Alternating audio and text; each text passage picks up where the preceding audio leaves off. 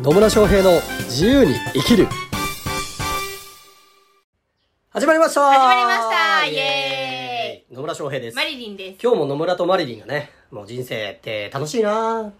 てなことをね、はい。とりあえず思いつくままに喋っていこうという、まあ、そんな時間がやってまいりましたけれどもはい、というわけで今日のテーマは今日のテーマはですね、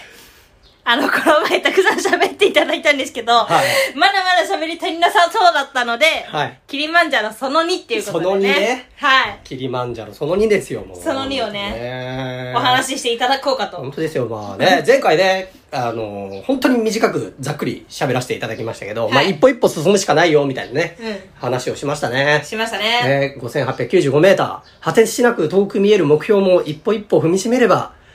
そこに到達できるんだよっていうね、すごくいいことを言いました。うん。 いいことを言いました。いいこと言いました。まあ、大体いいこと言うからね、俺ね。そうですねうんうん。なんですけど、大はい。概いいこと言うんですけど、うんまあ今回はそう、キリマンジャロね、やっぱ7日間もやってるんで、で、いろんなポイントでね、いろんなこう、学びとか経験とかがね、あったんで、まあそれえー以外のこともね、お話しできればとね、うん思いまして、ちょっと2回にわたって、キリマンジャロ編をお伝えしてよ、いこうと思うんですけど、はい。何喋ろうかな 何喋ろう何喋ろうかって。何喋ろうかなっていうところなんですけど、あー野村さんがおう、あ、多分全体的に楽しかったと思うんですけど。楽しかったですね。はですよね。い。野村さんが一番印象に残ってる楽しかったこと。印象に残ってる楽しかったこと。はいなるほどね。これはですね、はいあるんですよ。あるんですかあるんですねさすがですね。 そうそう。だから、キリマンジャロ登るっていうと、みんなね、頑張ってくださいとかね、うん。あの、すごいチャレンジですねとか言われるんですけど、あの、私が実際に体験した中でいくと、ほとんどはただ楽しんでただけです。 実際にはね。ですよね。実際にはほぼ楽しんでただけ、ちょっとね、頂上を目指す日だけはちょっときつかったんですけど、うんうん。まあそれ以外はね、本当楽しかったんですよ。で、いろんな思い出あるんですけど、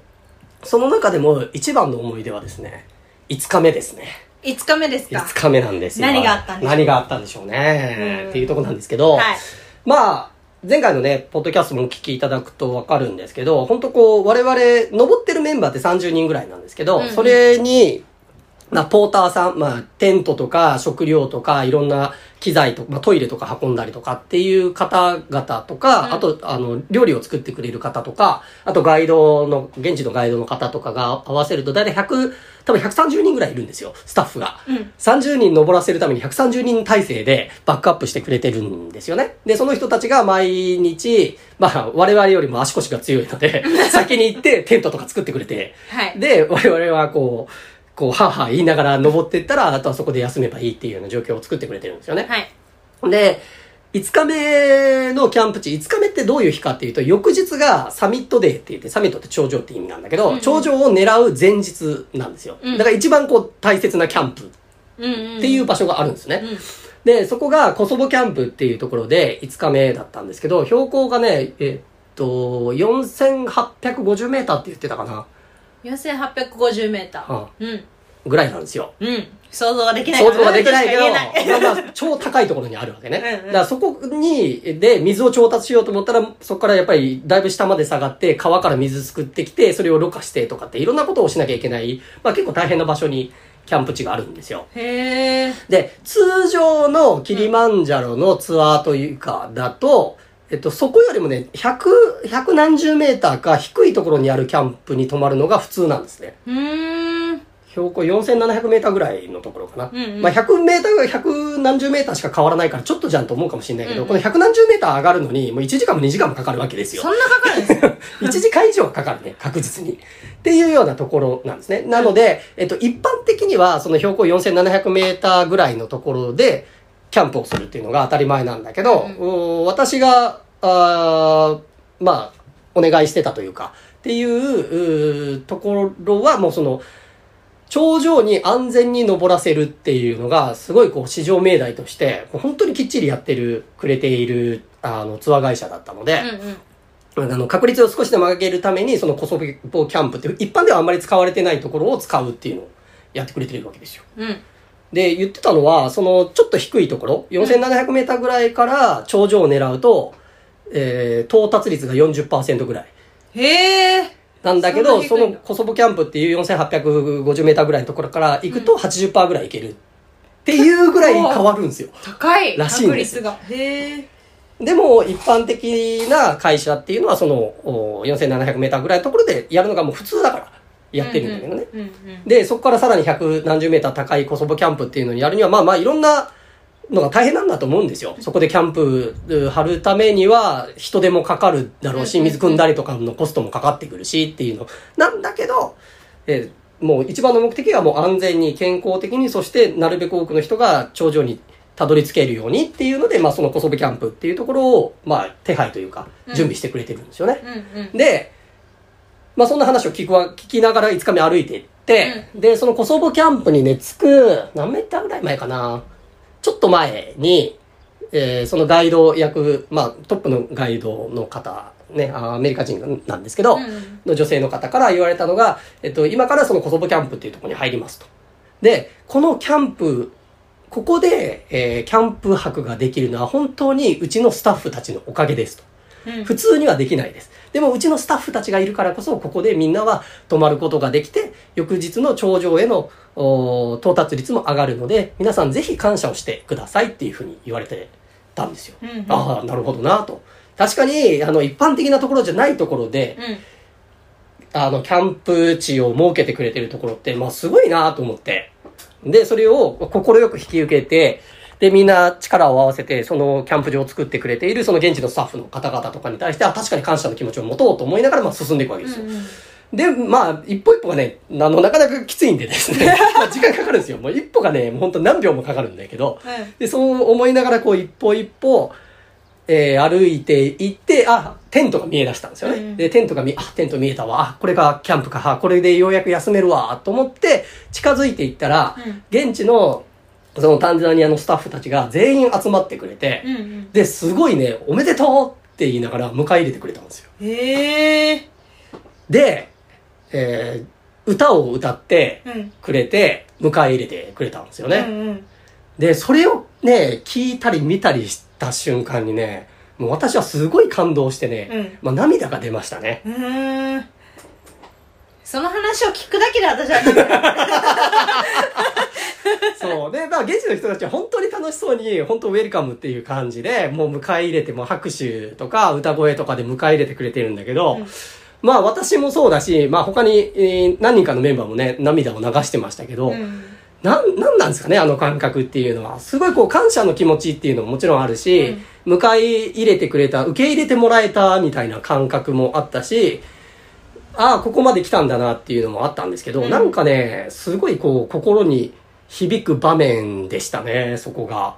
そう、だから、もうぶっちゃけ、頂上に登った時よりも、そのコソブキャンプに行った時に、現地のスタッフの方々に迎え入れてくれた、で、おめでとうと言ってくれた瞬間が私にとってのね、うん一番の思い出ですね。なるほどうんそれは印象に残りますね印象に残りますよ。ほんとね、すごいいい思い出ですね。だからキリマンジャロの中でも。うんまあもちろんね、あの、頂上に登ったっていうのも、目標を達成できたっていう意味ではすごい、ね、えー思い出深いところではあるんだけど、一番の思い出っていうと、やっぱその、5日目のキャンプでみんなに迎え入れてもらったことかなっていうとこですね。はいやっぱこう人、人のなんていうの、優しさとか温かさとかに触れられたからかなっていうところはありますうんね。うんうんそれはあると思うそれはありますよね。うんほんとね。もう今でも泣きそうになりますね。いいですよ泣いていただいて泣かないですけどね。マリリンの前では泣かないですけど何でね。すかそうそうそう。でも本当ね、こう受け入れてくれて。で、あの、登山するメンバーってやっぱ早い人もいれば遅いゆっくりの人もいるわけですよ。うんうんで、私はあのトップグループにいたので、まあ最初にその受け入れてもらったんですけど、また次のグループが来た時に、もうみんなわーっつって集まって、また歌って、踊って迎え入れる。で、まあ2回目以降の時はね、私も入りながら歌ったり踊ったりしてたんで すけど、すごいは歌ったり踊ったりしてたんですけどね。4800メーターでね。いそうそうそう。で、本当ね、来る、あの、ん何グループかにやっぱ分かれてくるんですけど、来るたびに、そうやって、えーみんな歌ったり踊ったりしてね、受け入れるっていう、あれはね、やっぱ感動的な光景でしたね。うんなんかやっぱり登るのって結構大変なことじゃないですかうん。で結構精神的にも身体的にも負荷がかかるし、うん。でもそんな中でなんかそうやって受け入れてもらえるっていうのはすごく感動するなって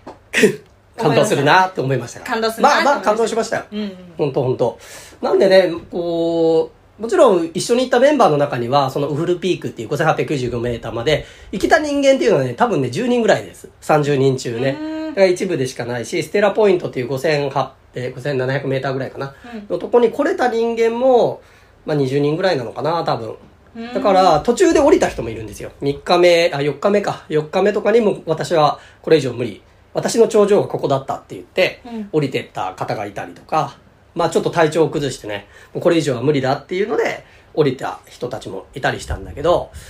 まあね、それぞれが到達できたポイントっていうのはそれぞれ違ったりすると思うんだけど、途中で降りたからダメかっていうともちろんそんなこともなくて、うんうんやっぱそこで、それまでの経験だったりとか、うん、いろんなね、本当いろんな人のいろんな頂上があったんだろうなっていうふうに思いますよ。うんうだから私は幸いにしてね、まあ、大体ずっと元気だったので、5895メートルまで行けましたし、無事に降りてくることもできた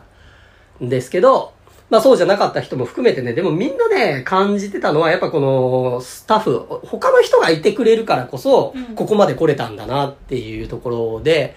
そういった現地のスタッフの方だったりとか、まあガイドの方だったりとか、あるいは一緒に登ってた仲間たちだったりとか、まあそういうね、こうみんながいたからうんここまで行けたんだなっていうのはね、本当降りた後みんなと話してて、みんな言ってたことでしたね。うんだからやっぱり一人じゃたどり着けないところはたくさんありそうますねそうそうそうそう。だから、まあ一人じゃたどり着けないところでも、いろんな人のね、力を借りながら行くっていうのも大事だなと思ってて。うんうんだからビジネスでも一緒で、一人で、まあやりたい人はやればいいんだけど、うん一人でできることなんて限られてるんだけど、うんやっぱこのサポートしてくれる人だったりとかね、仲間たちがいることによって、もっとその目標に早く達成することができたりとか、あるいはちょっと遠いなと思ってるところにも着実に進んでいくことができる。で、それにはね、やっぱ一人じゃなくてね、いろんな人の力が必要だなっていうのを、キリマンジャロの登山では改めて学んだわけですよ。そうですねはい。なんでね、本当ね、あの、登山もね、ビジネスも人生も全部一緒だなと思いました。うん本当に。ね。なので、一歩一歩進むしかないっていうところもそうだし、やっぱ人の力を借りる。一人じゃなくて、いろんな人の力を借りながら進んでいく。で、その人たちに触れ合っていることこそが、まあ、幸せの原点にもなってくるなっていうね。うんまあ、いろいろ学ばせていただいた、そんなキリマンジャロでしたね。はいはい。ちゃんとまとめていただいて みあの次もね続くのかなと思ってまあとりあえずもう2回ぐらいやっとけばね、 まあいいかなと思うんで、まあ、またね、あの、もし興味がある人で、キリマンジャロってこんな、どんな経験でしたかとかね、聞きたいことがあるんだったら、ぜひコメントかメッセージいただければ、えーそれをテーマにね、またお話しさせていただくこともあるかなと思いますので、はいまあ質問、疑問、コメントなどありましたら、ぜひいただければと思います。はいはい。それでは、今日も最後までお聞きいただきありがとうございあますり。がとうございますそれではまた次回お会いしましょう。さよなら